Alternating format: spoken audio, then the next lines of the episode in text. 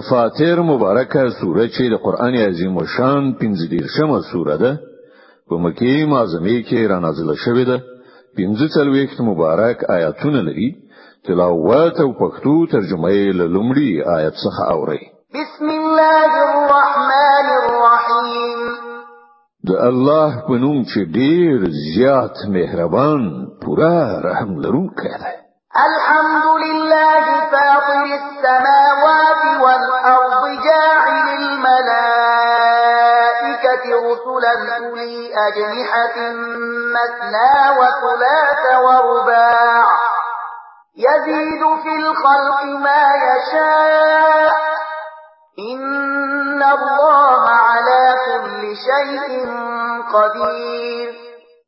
سنا او ستاینه د الله لپاره ده چې د اسمانونو او زمکه جوړونکی او د پیغام رسونکو پرښتو ټاکونکی دی دا چې پرښتې چې د هغو دوا دوا او درې درې او څلور څلور وزرونه دي د هغه چې څنګه خوخه وي د خپل مخلوق په جوړښت کې زیاتوالی راولي په یقیني ډول الله په هر څه باندې قادر دی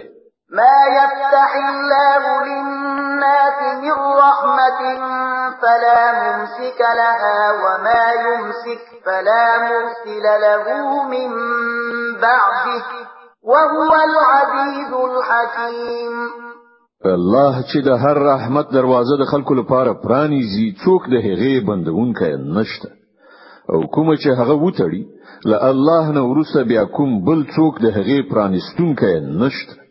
هغه د ستر قدرت او حکمت خاوند دی يا أيها الناس اذكروا نعمة الله عليكم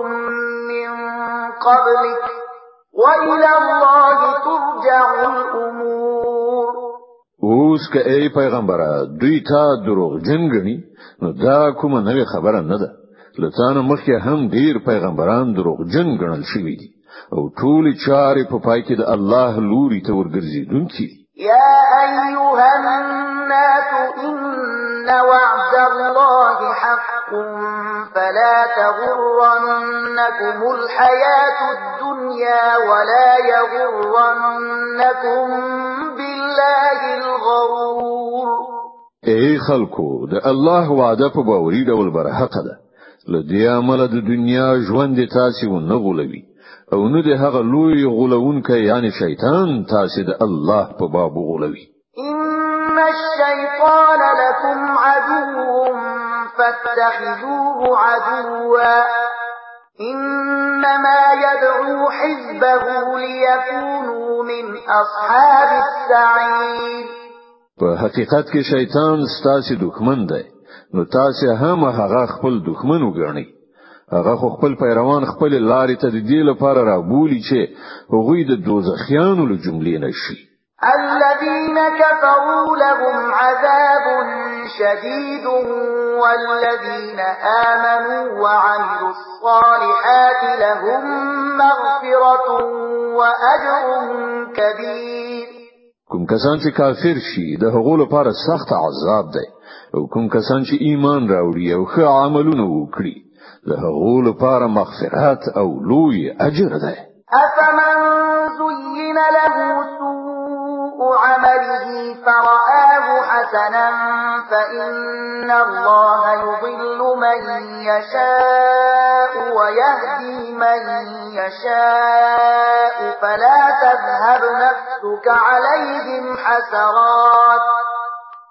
ان الله علیم بما يصنعون کنو څه مقام دی د هغه چا د گمراهی چې د هغه لپاره د هغه ناوړه عمل خایسته کړی شوی وي او هغه یې خګنی حقیقت دا دی چې د الله چاته خوښ شي په گمراهی کې اچوي او چاته چې خوښ شي سم لار ورخي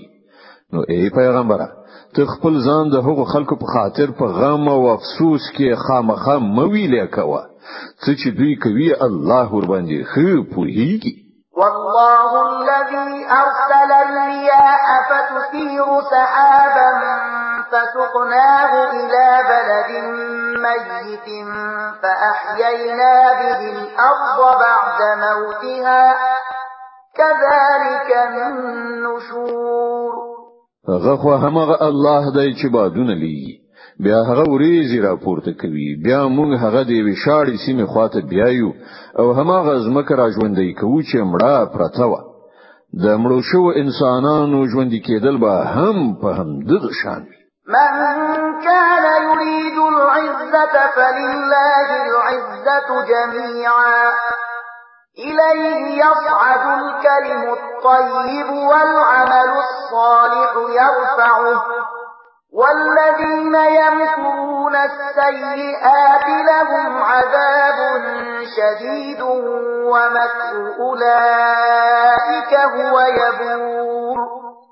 څوک چې عزت غواړي هغه باید وپوهیږي چې عزت ټول د الله دی د هغه حضور ته چې څه شی پاسور خيږي هغه صرف سپېڅلې وینا ده او ښه عمل هغه وینا پورته خيږي پاتې شول هغه کسان چې په ناوړو کړن لارو لاس پوري کوي د هغو لپاره سخت عذاب دی او د هغو مکر په خپل لمنځه تونکي دی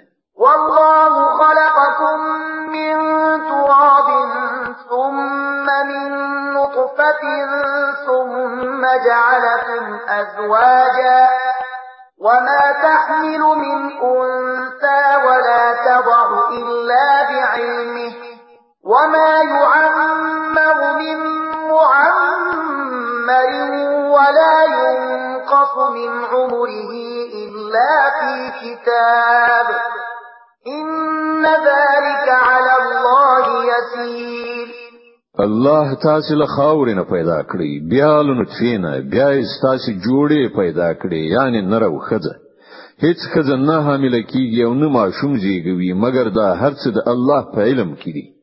هیڅ عمر مندونکې عمر نه مومي او نه د چا په عمر کې څه کمواله راځي مګر دا هر څه په یو کتاب کې لیکل شوی دی د الله لپاره دا ډیر آسان کار دی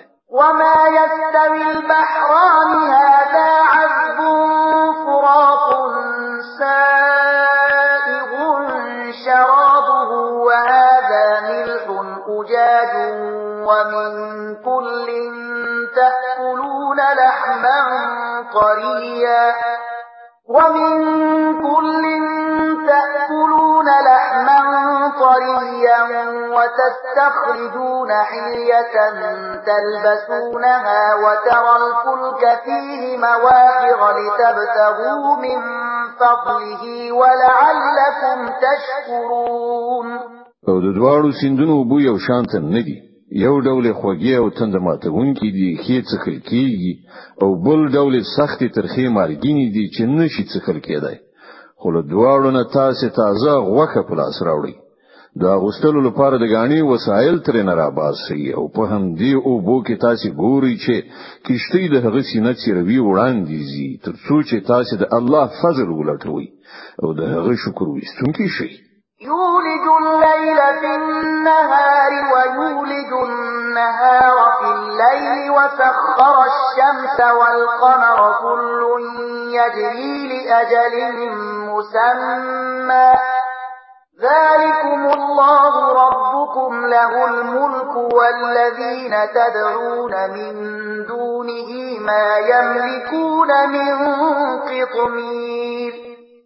هغه په ورځ کې شپه او په شپه کې ورځ نه نباسي لمر او سپوږمۍ رام کړی دي دا هر څه به تر یوې ټاکلې نیټې پورې چلیږي مغه الله چې د هغه په لاس کې دا ټول چاري دي ستاسو پروردگار دی پاچاهی د همغه ده له هغه پرته چې تاسو نور بولی هغه دی خلک څښتنان هم نه دي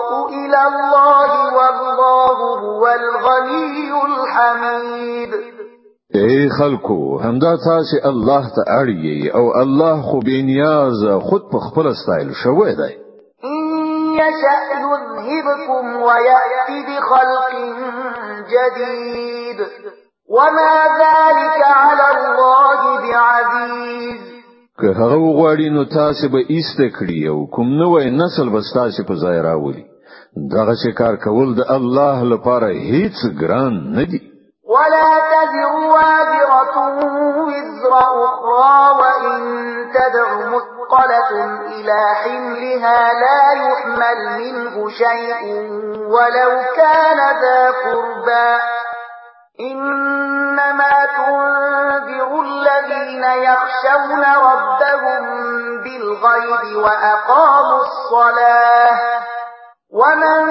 تزكى فإنما يتزكى لنفسه وإلى الله المصير هیڅ کوم پیټه اخیستون کوي به کوم بل چا پیټه وانخلي او که کوم درون بار شوی نفس د خپل پیټي پورته کولو لپاره بلنه ورکړي نو د هغه د پیټي دی وی وړې غونډې برخې د اوچتولو لپاره به هم څوک را نشي که هغه ډیر نږدې خپلوان هم وي ای پیغمبره ته یوازې هماغه خلک ویرولای شي چې نالیدلی ل خپل پروردګار نه ویریږي او لمونځ قائموي هر څوک چې سپېڅلتیا غوړه کوي د خپل کېګنې لپاره یې کوي او ورګرځیدل د ټولو د همغه الله خواته دي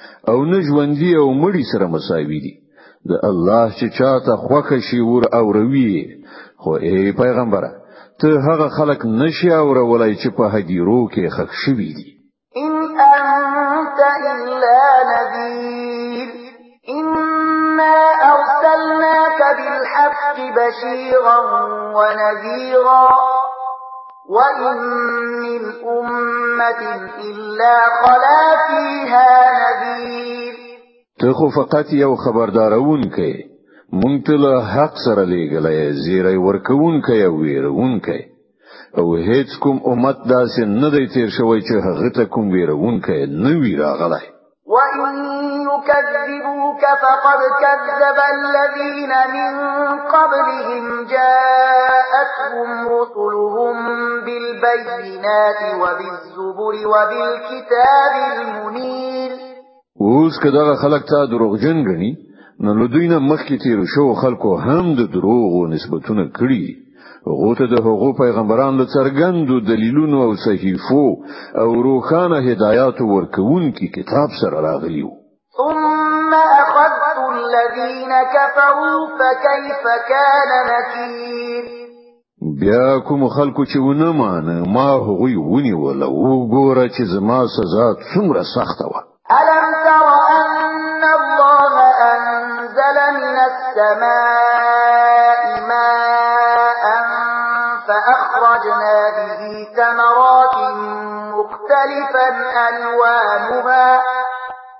ومن الجبال جدد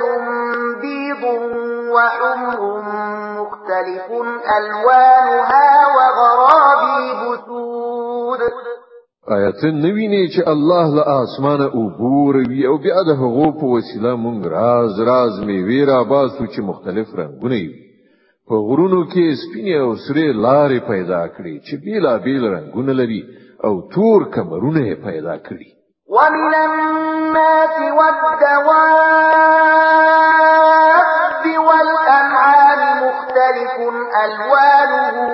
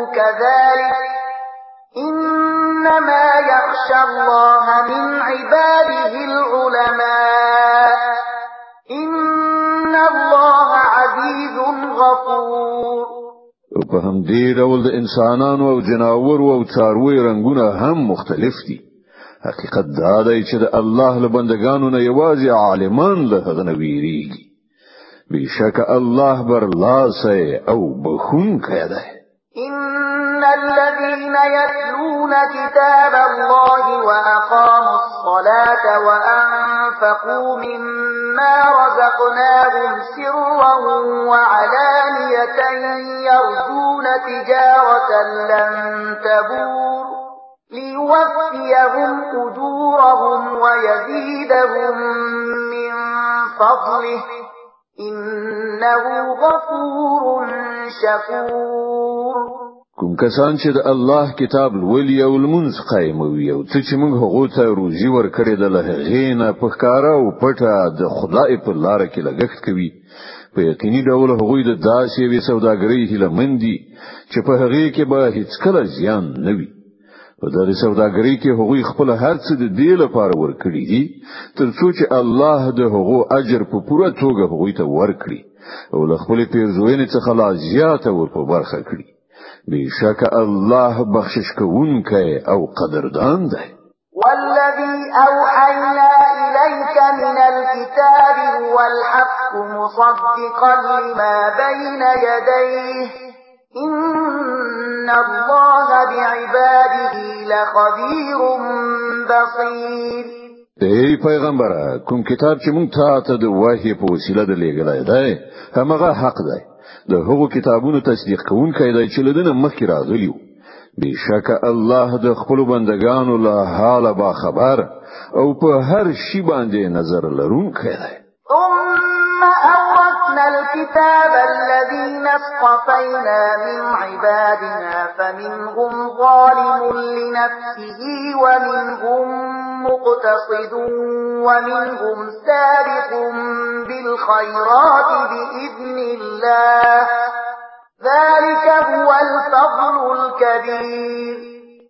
بیا مو هغه کسان د دې کتاب وارثان کړل چې موږ هغوی د دغه میراث وړلو لپاره له خپل بندگانو نه غوړه کړل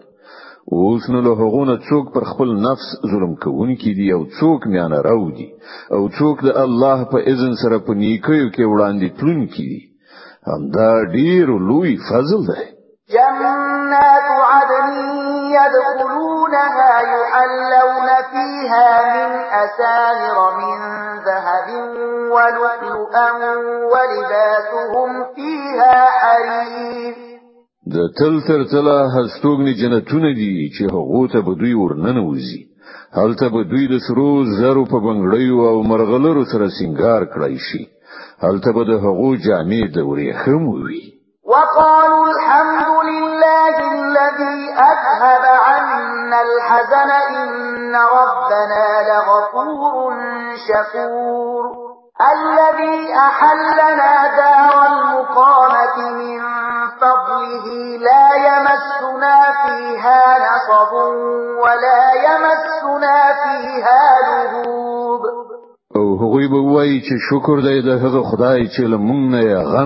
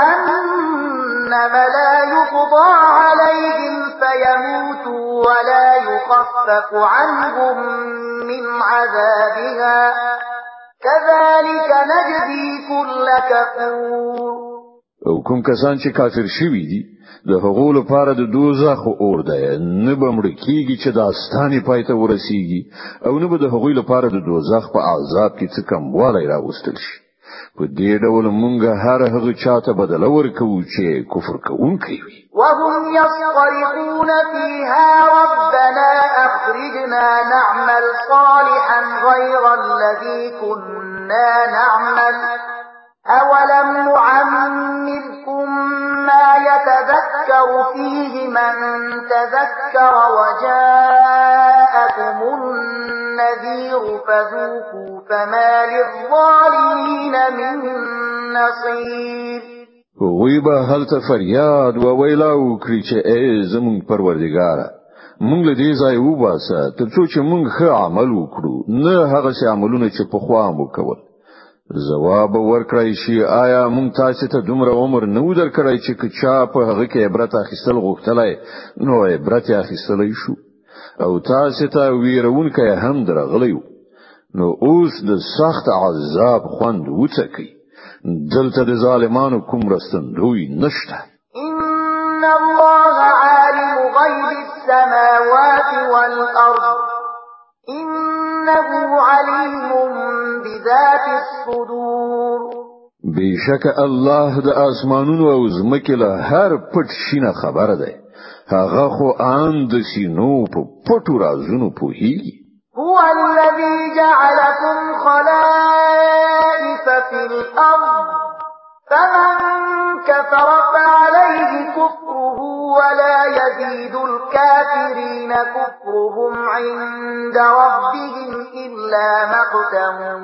ولا يزيد الكافرين كفرهم إلا خسارا ما غزات دی چې تاسو په ځمکه کې خلفا ګرځولې اوس چې هر څوک کافر کیږي د هغه د کفر او بال پر همغه دی او کافرانو ته د هغو کفر لدی پرته بل هیڅ پرمختګ نشي ورکولای چې د هغو د پروردګار غضب پر هغو لا زیات پتاو راځي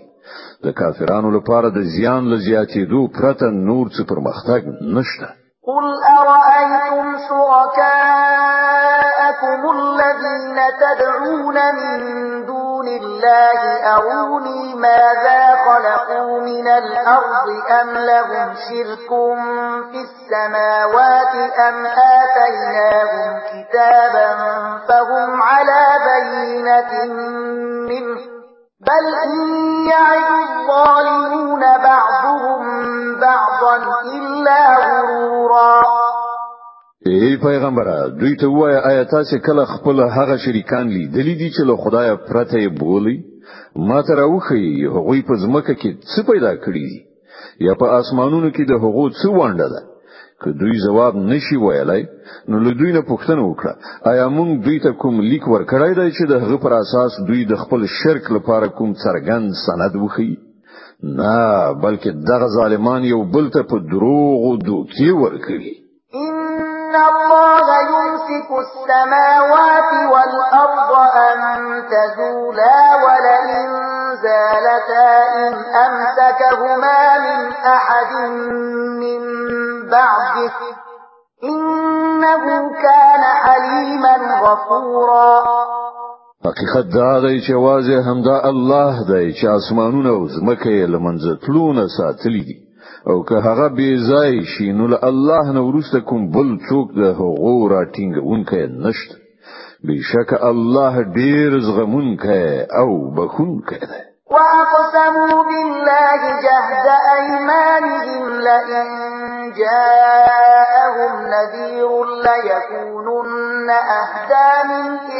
إحدى الأمم فلما جاءهم نذير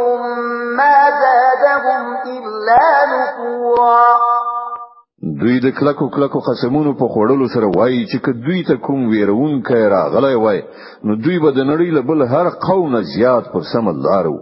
مګر کله چې دوی ته ویرون کای راغی نو د هغه راتلو په دوی کې له حق نه تېښتې څخه بل څه زیات نکړل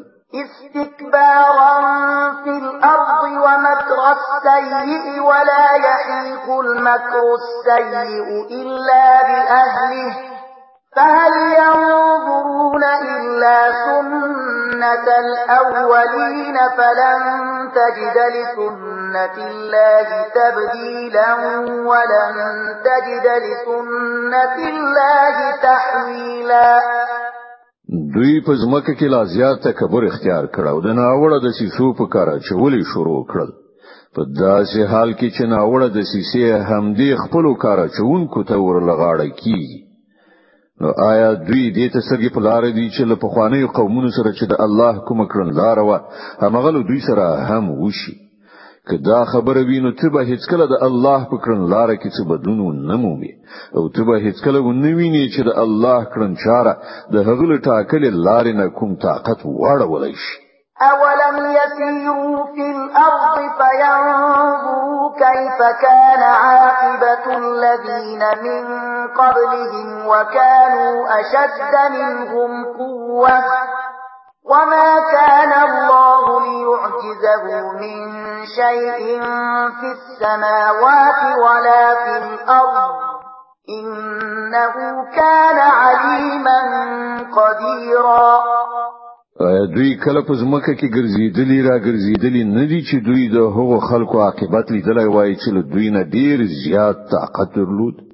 هیڅ شی د الله به وسی کوونکی نه دی نه په اسمانونو او نه په ځمکه کې هغه په هر څه باندې پوهیږي او په هر څه باندې قدرت لري ولو يؤاخذ الله الناس بما كسبوا ما ترك على ظهرها من دابة ولكن